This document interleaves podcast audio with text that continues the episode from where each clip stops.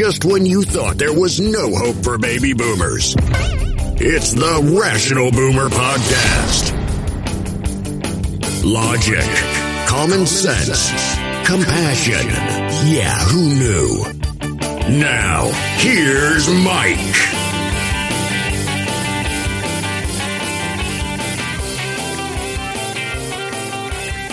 We are back on the Rational Boomer podcast. Hopefully, your day and your weekend went well. It's Monday morning, and we're waiting for more stuff to come to pass as this week wears on. We did have a little excitement over the weekend, some good news. We've been hearing a lot of good news lately. And uh, I don't know if I should be worried about that or just be happy about it. I think we should just be happy. I think we're going to be hearing a lot more good news as time goes on. We spent five, six years of hearing nothing but bullshit and bad news. It's about time it shifted. Now, of course, this weekend, uh, the Inflation Reduction Act is uh, passed in the Senate and is poised to give President Joe Biden another major legislative victory ahead of November's midterm elections. Democrats celebrated after the bill passed by roaring in applause and hugging one another on the Senate floor. Aides who were intimately involved in the negotiations were wiping away tears in jubilation. Now, Senate Majority Leader Chuck Schumer said that the bill would endure as one of the defining legislative feats of the 21st century. I like that. That's great. That's awesome. But the one thing that always troubles me when they talk about Build Back Better or this particular bill and how it's transitional, how it's a big deal. While it is a big deal, I don't know that it should be. These bills that are intended to help we, the middle class, seem to be rare and few and far between, which is contrary, in my mind, as to why these fucks are in Washington, D.C. They are supposed to be taking care of us and the needs of this country. So now they come along with a bill like this, and, and don't get me wrong, I appreciate it and I, I appreciate all that's been done. But now we're supposed to jump for joy because it's such an oddity. I say we should be pissed off that it's just an oddity, that we need to have some kind of shift with government to get them to understand what, in fact, their job really is. Not paying money to the rich, not pouring money into uh, the Defense Department to take a look at the people in the middle class and take care of them because that's the one thing that's going to help this country grow and prosper. But in spite of that, they refuse to do it. So I'm happy this bill passed. But keep in mind, it's just a few things cherry picked out of the bigger Build Back Better bill that should have passed, if not for Joe Manchin and Kyrsten Sinema. So I'm glad it passed. I'm glad it passed for a couple of reasons. It's going to do a lot of good for this country, especially with the climate change and health care. These are two areas that needed to be addressed, and I'm thankful that they're doing that. I'm also appreciative of it because it's just one more thing to add on the list of Joe Biden's accomplishments. And let's be honest, now with the passing of this situation, keep in mind it's still got to pass the House, but it will pass the House. And then it will go to Biden. He'll sign it. It'll be a done deal fairly soon. But turns out Joe Biden's got more legislative activity and successes in his first two years of the presidency, the most since LBJ, who went hog wild with a lot of stuff when he got into office with the uh, civil rights bill and that sort of thing. So they want that uh, on his resume, if you will, when you go into the midterms. Uh, to show that the Democrats did a lot of things in spite of all the obstruction that the Republicans tried to create. Uh, they still got a lot done and, and a lot of beneficial things to this country, while at the same time, the Republicans were doing all these negative things to the country. Um, so, and we'll talk about that in a minute. Um, the bill would make broad changes in energy, drug, and tax policies. Prior to some last minute changes caused by procedural issues, The nonpartisan Congressional Budget Office estimated the bill would cut the budget deficit by a little more than $90 billion over 10 years. Now, keep in mind, over four years, the Republican Party increased the deficit by $7 trillion. Democrats also claim another 200 billion in deficit reduction from the revenues that the government would collect from tougher IRS enforcement. I mean, let's be perfectly honest. The the IRS is so poorly staffed that they can't police anything, which is exactly what the rich people want. They can cheat and steal, as we know Donald Trump has. He's going to court currently for attempting tax fraud, bank fraud, and insurance fraud. So this is rampant in this country because they've got nobody to police it. So, by virtue of getting more people working in the IRS to oversee these kinds of issues, presumably that would mean they'd be pulling in more taxes, which would be profitable for the United States of America. The bill sets aside hundreds of billions of dollars to fight climate change, including through in incentivizing clean energy technology. Senate Finance Committee Chair Ron Wyden, a Democrat of Oregon, said 260 billion would go toward clean energy tax credits, and that he called transformational. It's it's the biggest effort to deal with climate change we've seen in the history of this country. And again, climate change has been a problem for fucking decades. Why all of a sudden now? Well, I think it's largely due to the fact that the Republicans did everything they could to block it. And fortunately, somehow, Schumer and Manchin uh, pulled a fast one on Mitch McConnell and got this thing passed. And thank God for that. It's about time that the Democrats returned the favor to the Republicans and got a little aggressive about this. The bill would also enact a change Democrats have sought for more than a decade to allow Medicare to negotiate with drug companies over the prices of prescription drugs. That kind of haggling was outlawed in 2003 Part D prescription drug benefit bill passed by the Republicans. Now why why would you do that? Why would you open the door for letting these pharmaceutical companies be able to charge all these outrageous rates? We know that there are drugs you buy in this country that are virtually unaffordable, but you can go to Canada and get them much cheaper. I had somebody try to explain this to me one time because they said it was a good thing. And frankly, after I heard what they said, it's bullshit you know, they say, well, if we don't charge this much, they won't keep doing testing and experimenting, experimenting and find bigger and better drugs. Bullshit. If you're in business and you're selling whatever you're selling and you have the opportunity to gener- generate and create something new for new income, you're going to fucking do it. You don't have to be awarded or, or rewarded before you even fucking do it. That's a bullshit answer, and it's not true. A separate provision of the legislation would extend a temporary set of subsidies for the Affordable Care Act that reduce the price of insurance that people buy directly through healthcare government, uh, healthcare.gov, or through state run insurance exchanges like Pennsylvania's Pennie and the Connect for Healthcare uh, Colorado. For some insurance buyers, the subsidies lead to savings of hundreds or even thousands of dollars a year. The subsidies, which Democrats enacted in 2021 as part of their pandemic relief package, were set to expire this year. The Inflation Reduction Act has them staying in place through 2025. Now, I know about this one particularly. When uh, I retired and my wife retired, we were paying for our own insurance. And our insurance for both of us was $1,200 a month. That's significant. We were fortunate that it wasn't going to hurt us. My wife had a another fund, which was her I don't know if it was sick pay or something she'd built up. So we were able to subsidize those payments and be able to afford those. And then this new tax break came in, and then all of a sudden our uh, our health care was like $700 a month. So we saved about $500 a month. That's significant. But had they not passed this, then come the end of December, it'd be back up to $1,200. So I'm appreciative that they got that passed.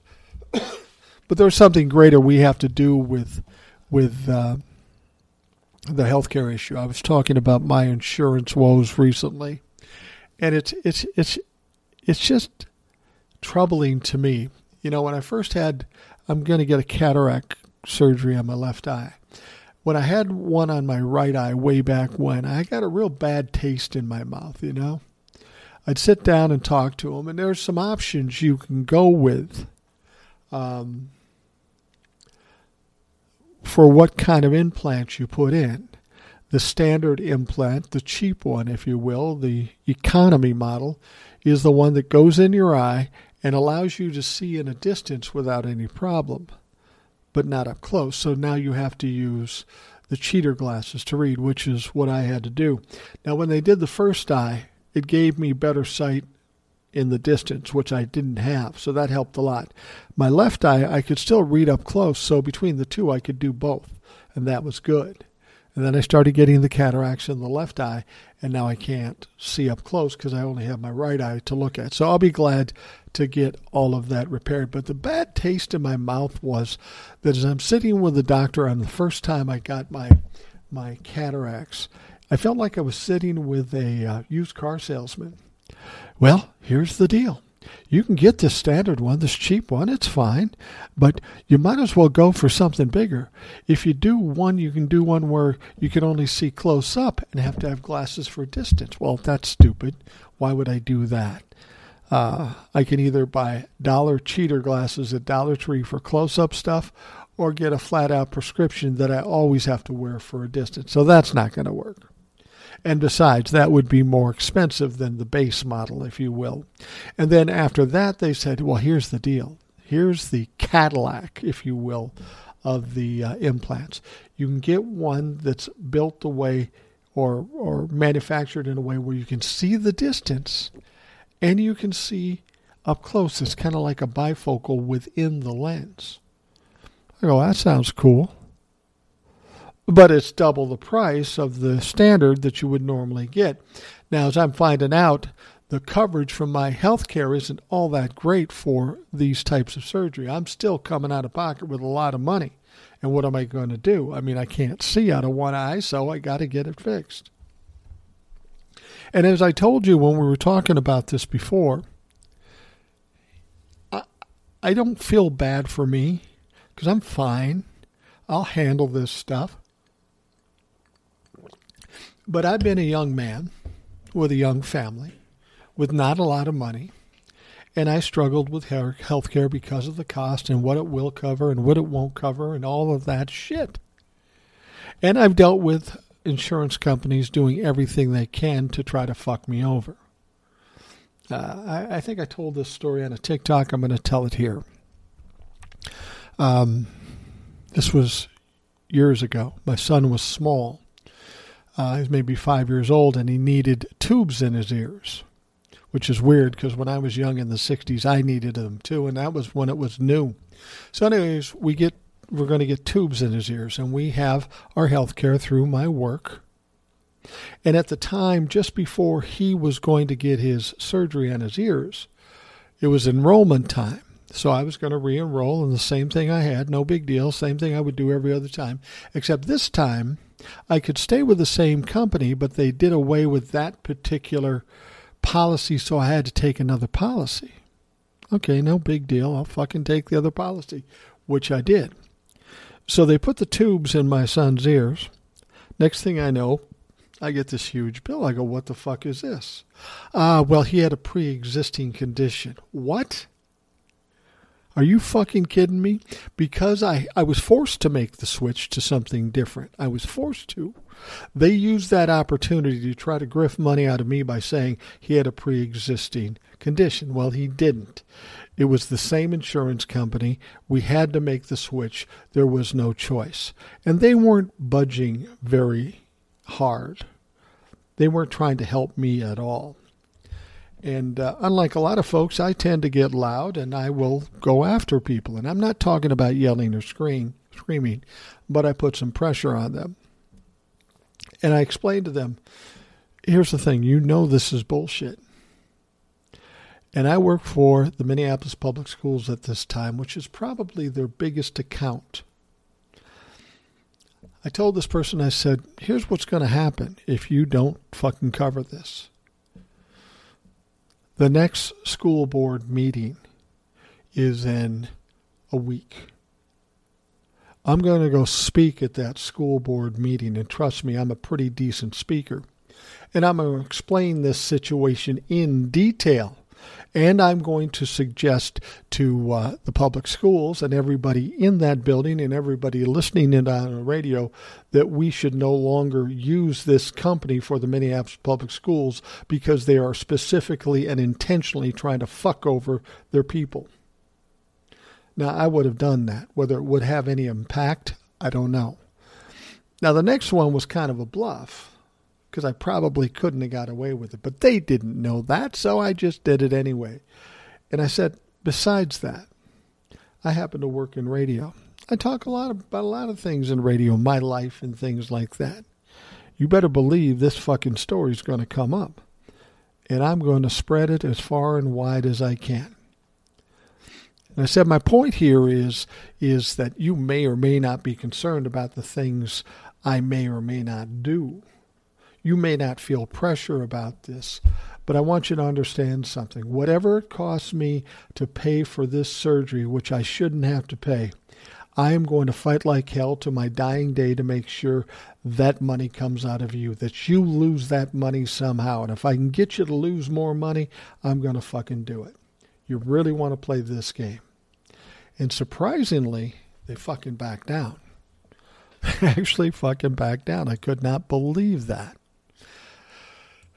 Problem is, is we shouldn't have to do that. We shouldn't have to play games with our insurance companies.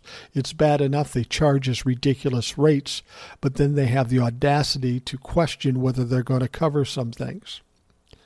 I've always made this analogy. And I've had problems with insurance companies from the time I was young to now. Back in the days when I used to drive, if I had a ticket or something, I was paying crazy amounts in insurance. I still pay a lot of money for insurance, and I don't even have a bad record. Nobody has a bad record in my family. But the way I look at these people is I get insurance people coming to me and say, Hey, Mike, take this. This will protect you, this will take care of you. If this happens, you're covered, so don't worry about it. Okay, so I do what everybody else has to do and get insurance. But the funny thing about insurance is they have a caveat that they don't tell you. And the caveat is they say they offer you these services, but if you have the audacity to actually use one of the services you're paying for every fucking month, they go, oh, wait a minute. You actually use the service you're paying for? Yeah, now we're going to have to raise your rates for covering and providing the service they promised at the price I was fucking paying. That's ridiculous. And that's akin to, I don't know, going into McDonald's saying, I like a Big Mac, here's your five bucks, walk away, go sit down, take a bite on it, and have one of the McDonald's people come up to you and go, Whoa, whoa, whoa, whoa, whoa, wait a minute. You're going to eat that? Oh no, see here's the deal. It's five bucks if you buy the Big Mac, but if you're gonna eat that fucking Big Mac, it's actually more like ten. Sounds silly, but that's the same sense I get out of out of insurance companies. I have a big heart on for insurance companies because I think they're a scam to a large part. There are some that are decent, and I've had okay experiences with some. But having one or two or three of them try to mess with you and try to steal money from you, literally steal money from you, puts a bad taste in my mouth. And then when I sit with a doctor who's acting like a like a, a used car salesman trying to get me to upgrade, I'm surprised he didn't want me to buy the fucking insurance on the uh, on the the lens for my eye. Fucking crazy. Anyway, let's move on because there's a part of this this bill that everybody's excited about that's kind of bullshit. The bill would also enact a change Democrats have sought for more than a decade to allow Medicare to negotiate with drug companies over the prices of prescription drugs. I pointed that out.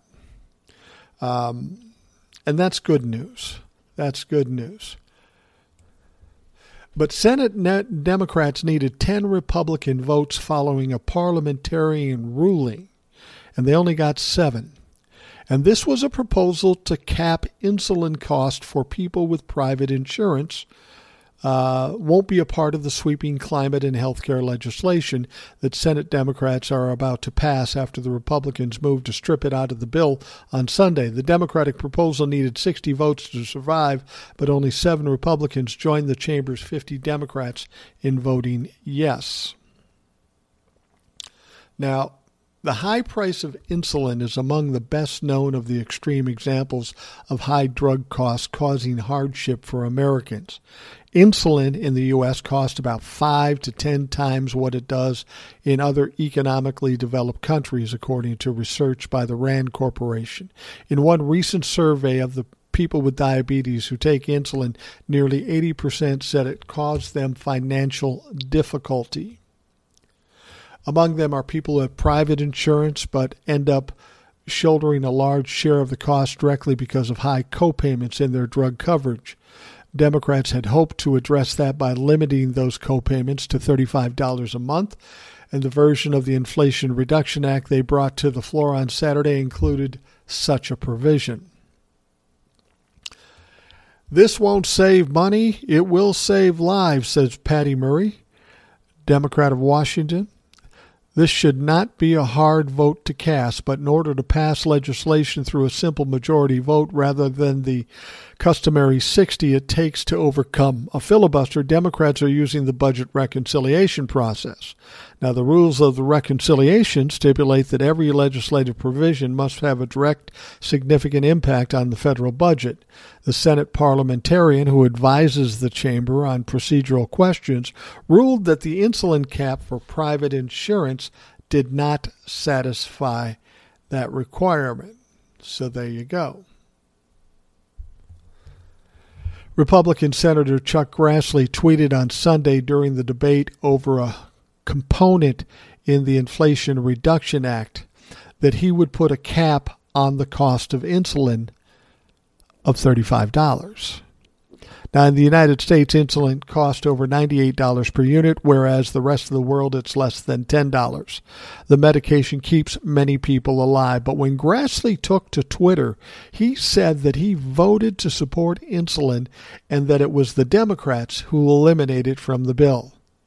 Why are prices so high? There are a lot of factors, but it boils down to the fact that the process of getting a drug from its manufacturer to be patient is too complex, opaque, and expensive. The pharmaceutical supply chain is wrought with special interests that often prioritize profits over patients. That's exactly what I was talking about.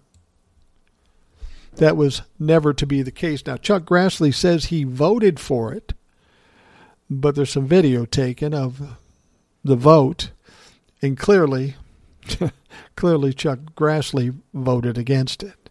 See, that's what these people do. They do whatever they can to shove it in the face of the Democrats, and how it affects the people be damned. But they know it's not going to play well, so what do they fucking do? They fucking lie about it. And that's what Grassley's doing. Grassley's about 150 years old. He's from Iowa. That fucker should be gone you talk about cognizance, whether it be Donald Trump or uh, or uh, Joe Biden. This fucking guy can't keep his head on straight. This guy can't spew a complete sentence, and he's a fucking liar on top of it. All right, we are going to take a break, and we will be right back. Families have a lot going on. Let Olly help manage the mental load with new cognitive help supplements for everyone four and up, like delicious Lolly Focus Pops or Lolly Mellow Pops for kids. And for parents, try three new Brainy Chews to help you focus, chill out, or get energized. Find these cognitive health buddies for the whole fam at olly.com. That's O L L Y.com. These statements have not been evaluated by the Food and Drug Administration. This product is not intended to diagnose, treat, cure, or prevent any disease. Well, Lindsey Graham is finding himself in all kinds of trouble. He's being implicated in this situation down in Georgia. He made a couple of calls to uh, Secretary of State Raffensperger. He's been asked to testify, he's been subpoenaed, and he's doing everything he can to avoid doing that. And the reason, of course, is because he'd have to do it under oath. He'll have to tell the truth. Now, whether that will compel him to tell the truth or not, but there's going to be some accountability if he decides not to tell the truth with a little thing called perjury. And he knows this. He's a lawyer, so he understands the potential problems. So, of course, he's going to try to avoid it, but he's not going to avoid it. He may very well be a target um, he should probably accept the subpoena and try to give his side of the story because the next thing that might come is an indictment, and that's something you cannot fucking avoid. But apparently, much like when I was talking to Raffensperger, Lindsey Graham has a very difficult time watching his mouth, and it gets himself in trouble, which is weird because he's been a long-time senator and he should know better. Now, Senator Lindsey Graham's received a warning early Sunday morning to follow the Senate's decorum rules after he accused Senator Maggie Hassan, a Democrat of New Hampshire, of being deceitful and dishonest and vowed, We're going to call you out. So he threatened her.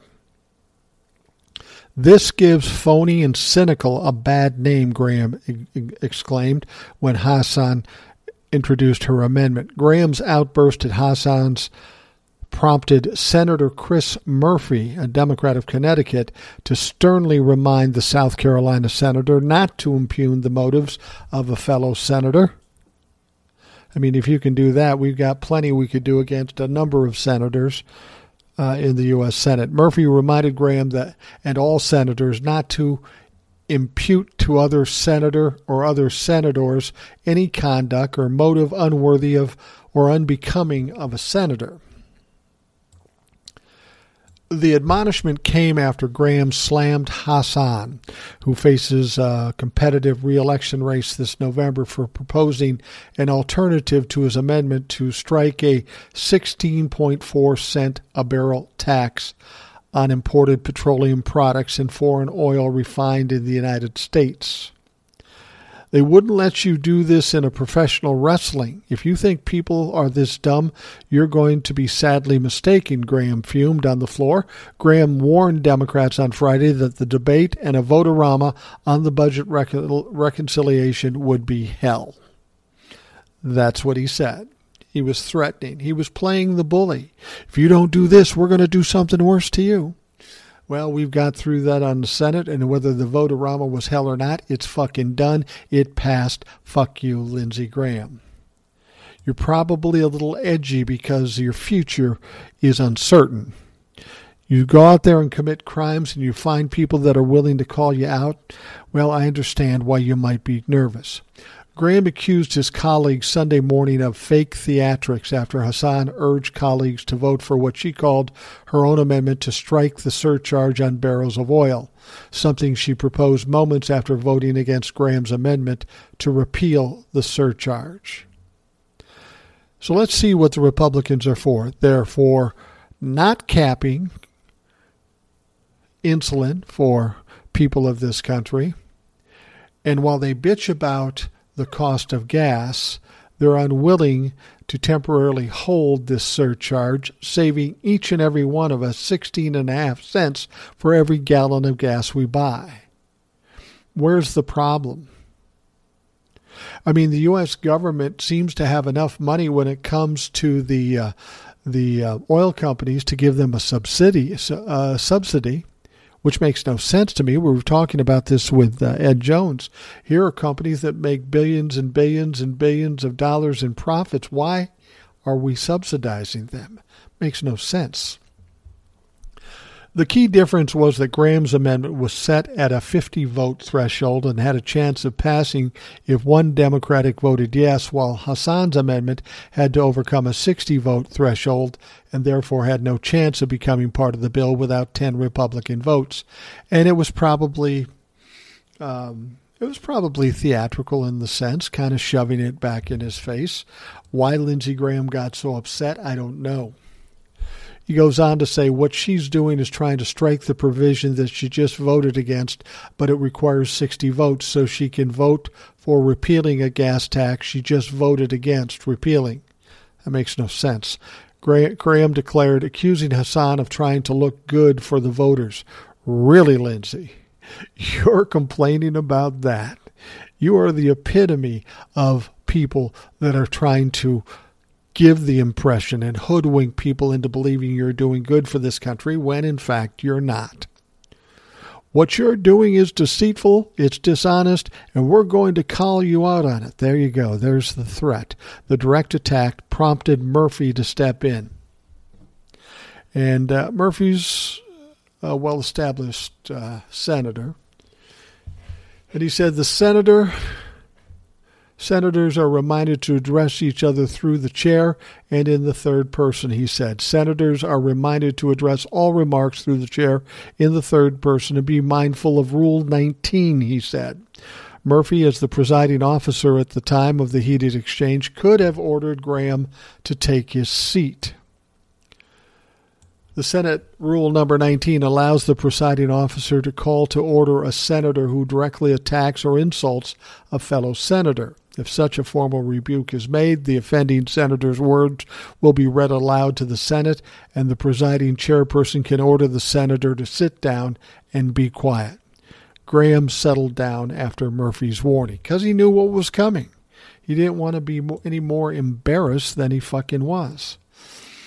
Lindsey Graham is one of those people that is the biggest thorn in my side because he's such a phony, such a hypocrite. He needs to be exposed and he needs to be run out of fucking town. And when I say town, I mean Washington, D.C. I have a feeling that uh, that um, Fani Willis down in Georgia might help us to do that. So let's hope. now, here's a dumb story, and you won't be surprised that it involves Marjorie Taylor Greene. Representative Marjorie Taylor Greene on Saturday said no one can convince her that the rioters behind the January 6th attack at the U.S. Capitol were not anti fascist protesters and that she cannot wait for a real investigation to take place in an apparent snub to the House Committee's investigation's year long probe. Wow. Now that is projection. And why is Marjorie Taylor Greene so adamant about this? Because we're going to find out she was involved with these not anti fascist. And I would just ask a question. If what she is saying is true, that it was the anti fascists that were attacking the Capitol, then why in the world did Donald Trump do nothing?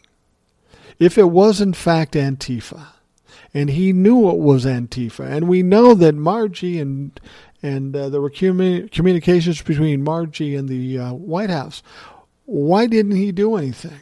You would think if there was ever a time that Donald Trump would be do anything, because he's a Mr. Tough guy, that he would do it and take down Antifa. It's absolute bullshit. It's ridiculous. It's laughable. And Marjorie Taylor Greene is the second dumbest woman in the House of Representatives because no one beats Lauren Boebert. Greene was speaking with fellow 2020 election conspiracy theorist Mike Lindell. Oh, there's a lot of credibility. Also known as my pillow guy after attending the Conservative Political Action Conference in Texas. You know what I'm talking about, CPAC. That crazy fucking circus. When she made her unsupported claims and shared her shock at the day's violence. I was very upset. I never expected anything like that. Really, bitch. Then how come you help them plan it? That's exactly what you wanted to do. And when that happened, I thought this is Antifa, and no one can convince me it was uh, so called Trump supporters.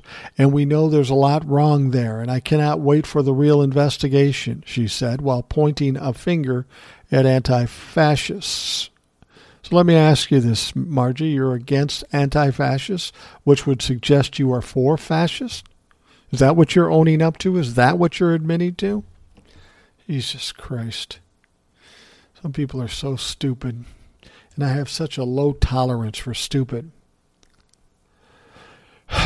Man. The House ongoing investigation into the attack has featured sworn testimony from supporters of former President Donald Trump, detailing how Trump's rhetoric and his election loss fueled their decision to invade the Capitol. Now, one former White House aide testified that Trump knew his supporters were armed, Margie just told us they weren't his supporters, but Donald Trump knew they were, and threatening violence when they urged them to march on the Capitol. Despite this, and other mounting evidence showing to the contrary, Greene went on to call the federal government's response to the riot, which was led to more than 800 arrests and more than 200 criminal sentences by the U.S. Attorney's Office, political persecution. At the same time, she said those who did things they shouldn't have done should be treated better while behind bars. You mean like Antifa? Funny, not one Antifa member which there are no Antifa members, but nobody of that ilk was arrested. It was all Trumplefux. So if you're saying Antifa was doing it and Trumplefux were clearly there because they're being arrested, why didn't the Trumplefux do something? They're the tough guys. They're the malicious. They're the ones that want civil war. They just let Antifa walk right by and do whatever the fuck they want. You need to get your you need to get your story straight because you're sounding stupid at this point. She says, okay, they got charged for things they shouldn't have done. Okay, that happened. They deserve their day in court. They deserve their due process rights. But honestly, my gosh, what's happening to these people is so heartbreaking, she said. I was in that jail. I saw them. It's so sad. They hadn't bathed. They didn't have haircuts. They couldn't shave because they weren't vaccinated. They were treated worse if they weren't vaccinated. But what kind of country are we? Greene added that the pro life activist who recently made headlines for marching outside the Maryland home of Supreme Court Justice Brett Kavanaugh should be in jail. For what, Margie? They didn't charge his house. They didn't try to break in his house. They weren't saying they were going to hang him from a gallows. It's really ironic. I mean, it's it's it's, it's so much gas, gaslighting and so much bullshit. It's almost laughable now. Nobody believes a word she says. Greene has gone back and forth on whether she believes Trump supporters were involved in the destruction and violence which left five people dead. Now, keep in mind, she was doing this at CPAC, so she's not smart enough to know that um, somebody other than her cronies would hear this. Apparently, she doesn't understand how news works. She felt she was in a, a safe environment. She could say these things and hype these people up maybe she didn't realize it would be exposed to the outside world. Now, back in April, some of her text messages to then White House Chief of Staff Mark Meadows during the 2021 attack were published. And this tells a different story, revealing that she thought the protester, protesters were members of Antifa dressed like Trump supporters. But she also asked Meadows to urge Trump to calm the rioters. So, which was it? Which Trump would likely not have been able to do if they were Antifa. You see, it's it, she talks in circles and she can't keep her own lies straight. She said, Please tell the president to calm the people, her text message read. This isn't any way to solve anything. And, you know, I have a feeling she was all for it ultimately, but when she saw she was in danger, uh, the mood changed for her. A day later, she again texted Meadows suggesting that Trump supporters were indeed involved, but they were desperate and instigated by Antifa. I don't think that President Trump caused the attack on the Capitol. It's not his fault. Antifa was mixed in the crowd and instigated it, and sadly, people followed. But when people try everything and no one listens and nothing works, I guess they think they have no other choice, she wrote. Again, not one Democrat or liberal human being was arrested. These were all Trump humping, Confederate flag wearing, stupid motherfuckers that went to jail. And they deserve to go to jail. And if they are struggling and they aren't living a, a luxurious life, well, that's what fucking jail is all about. All right. A slate of Republican candidates who lost their primaries is attacking members of their own party. Yeah, they're going after one another. I mean, that's what they do. They eat themselves alive. They're claiming that the elections are rigged because they lost. In all elections, there were losers, but the fa- that fact was caused consternation among GOP officials, even in races against their own people. Ryan Kelley, Tina Peters, Kandiss Taylor, Jason Warner, and Mark Finchem are among the Republicans complaining about about their losses. Taylor, in particular, won just 3.4% of the vote, yet she thinks she's entitled to win. She thinks there was election fraud. Well, uh, here's the ironic thing I don't think she understands how this works. Because the fact of the matter is, is if there was election fraud, keep in mind the only people voting in these elections are Republicans. It's a Republican primary. I know there's some states where Democrats can vote too, and there's some of that going on. And I'll be perfectly honest, there are people or PACs in the Democratic uh, world that are helping to fund Donald Trump's endorsees, the craziest amongst the candidates. They are send Democrats are sending money in hopes they win, because as I've told you before, we get these crazies running against the Democrats, they've got much better chance of winning. Case in point Fetterman and Dr. Oz. Fetterman is kicking Oz's ass because Oz is a fucking carpetbagging piece of shit, liar, conspiracy theory fuck. There's also another case, Warnock, down in Georgia for the Senate, running against uh, Herschel Walker.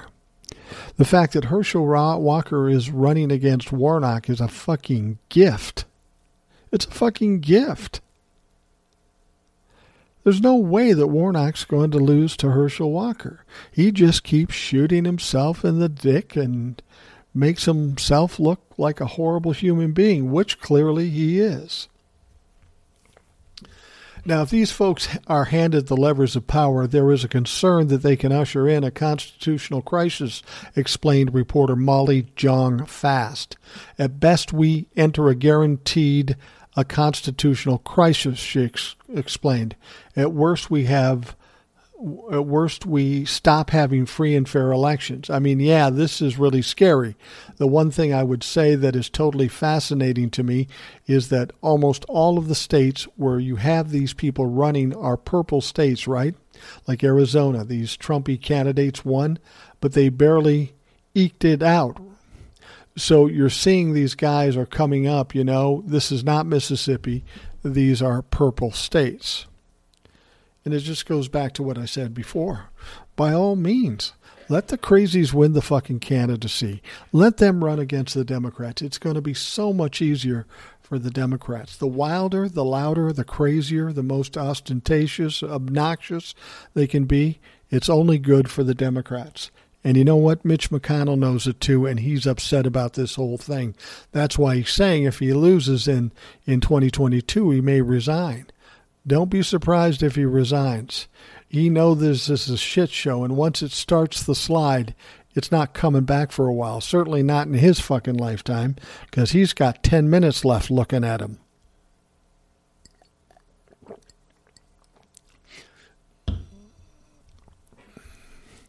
She explained that the so called Trumpy candidates can barely make it out of primary elections. So if Trumpism can win a primary in the general election, it could end up being similar to Trump. So I do think this is a set that's particularly bad for the Republicans. Of course, having one party turn against democracy is bad for all of us ultimately, but I think in this short stopgap, I think it will hurt Republicans. Eventually, who knows where this goes. So Molly Jong Fast uh, has some definite insights to this and obviously some definite opinions. And I, I tend to agree with her. I think that um, that Donald Trump's endorsees are going to do nothing but help the Democrats. You remember, Donald Trump doesn't give fuck all about the Republicans. He only cares about himself. He takes the person that likes him against the person who doesn't like them, whether they're qualified candidates or not. He supports them because that's what he does. And when they win, he acts like he's got all this power, but he doesn't. This is only regarding Republicans, and we know Republicans are fucked, so don't get excited about that. It's going to be much better when these idiots run against the Democrats. Donald Trump's endorsement won't be worth a shit. In fact, it may hurt him. Because, see, that's the thing. Mitch McConnell and all the Republicans know when it comes to the midterms, this shouldn't be um, a mandate against Donald Trump. They don't want him to be a focus at all. They want to focus on inflation and gas prices and things like that. That's where they can have a possible chance. But as Donald Trump inserts himself into all these uh, races, it's all going to be about Donald Trump. And remember, in 2020, he lost by 7 million votes. So this doesn't look good for the Republicans. Now, we're going to wrap things up with this one. I just, it's not a big story, but it's interesting to me. According to a report from Fox News, of all people, an alumni group from the college where Supreme Court Associate Justice Amy Coney Barrett received her undergraduate degree wants her booted from the school's Hall of Fame because they believe she lied her way onto the nation's highest court. Now, of course, this isn't a big deal. You're not going to be in your school's Hall of Fame, but it just goes to show what people are thinking of her. Usually, if somebody ascends to a Supreme Court justice from a college, uh, you know, they're an icon. They're they're they're uh, a hero of these people. But these people apparently are embarrassed. Now, Coney Barrett, who graduated from Teeny Rhodes College in Memphis, Tennessee in 1994, is being accused by the group of having broken the school's honor code and therefore should no longer be deserving of a celebration. Agreed. Why would you reward somebody for that behavior. According to Adam Sabes of Fox, the Rhodes College alumni for reproductive rights sent their letter to school president Jennifer Collins and director of community standards Richard Adams, stating that her descriptions of her judicial decision making process are at odds with her actions after being confirmed. Now, in particular, the group cited her response to how she felt about Roe v. Wade, where she told the Senate Judiciary Committee to define cases that are so well settled that no political actors and no people seriously push for their overruling. And I am answering a lot of questions about Roe, which I think indicates that Roe doesn't fall in that category. According to the letter urging her ouster, we believe that Amy Justice Amy Coney Barrett is one of the biggest current threats to our fundamental rights, the stability of our nation, our democracy. Moreover, as a Rhodes alumni who pledged the same fealty, fealty to uh, truth, loyalty, and services as she did, we find her actions to be clear and perhaps history's most destructive to date violation of the honor code we hold dear. Again, this isn't a big story. Her school wants to take her out of the Hall of Fame. But listen to this. These are the people that should be proud of having a Supreme Court justice. And what are they doing instead? They're fighting against her. They're trying to keep her out because she's an embarrassment to them. The letter adds simply being one of the most famous alumni is not sufficient reason for the college to continue honoring someone, thus, who is who has very publicly breached the most fundamental Rhodes values. Therefore, we respectfully request that Justice Barrett be removed from the Rhodes College Hall of Fame based on the above violations of the Rhodes honor system. Now, the question is will they do it? No, they're not going to fucking do it. These people don't have courage, they don't have guts. But it's nice that these people stood up and spoke out, and that's important especially with the Supreme Court, we have to apply a lot of pressure on these people. We have since found out that within the Supreme Court, there really are no rules for them. They can do whatever they want. There's not even a code of ethics for the Supreme Court, which is unbelievable to me. So the only thing we can do as a people is to speak out Speak loud, speak proud, and keep speaking out and speaking loud until something is done about that. In our history, when people got loud and upset and protested and all these sorts of things, things changed.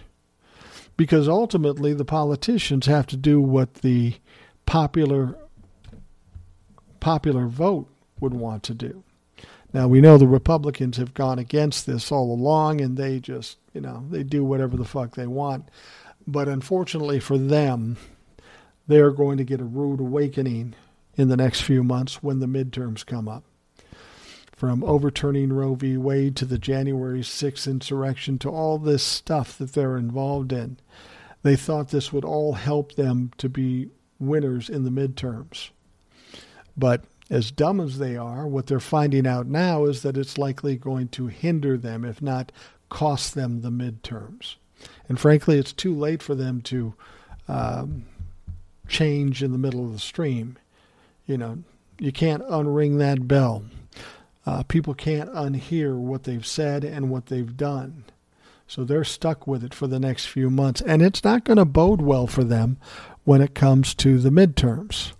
People are going to say, Jesus, man, why in the world would I vote for somebody that's trying to take a constitutional right away from 50% of this country in Roe v. Wade? Why would they? It's unbelievable to me.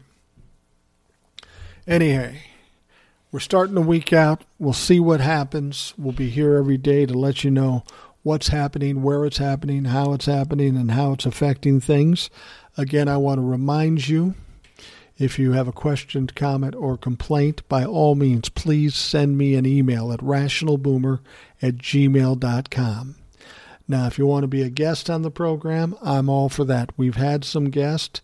Uh, recently, we had Jen and Ted. That was a great show. If we can get you on the air, um, I guarantee it'll be a great show. And and I'll tell you this too, and everybody who's been on will back me up on this. It's a pretty easy deal. I know it might be kind of stressful or nerve wracking going on to a show like this and uh, trying to have to do a lot of things that you maybe think you can't do. Don't think of it that way. This is just you and me in a conversation talking about the stuff at hand. Same kind of thing you would do with a neighbor, your colleague at work, your friend, or your family member. If you're talking about any subject, in this case, particularly politics, it's just going to be a conversation. And it's easy. And trust me, I'm not going to allow you to look bad. If I have to edit after the fact, I will edit after the fact. The important thing is we get your insights and impressions and uh, opinions out there because they count and they're they're just as important as mine. So I want to encourage you to think about being on the show. All right, you have a great day, and we will be back tomorrow. Thanks for listening to the Rational Boomer Podcast. Don't forget to subscribe so you don't miss an episode. We'll see you next time.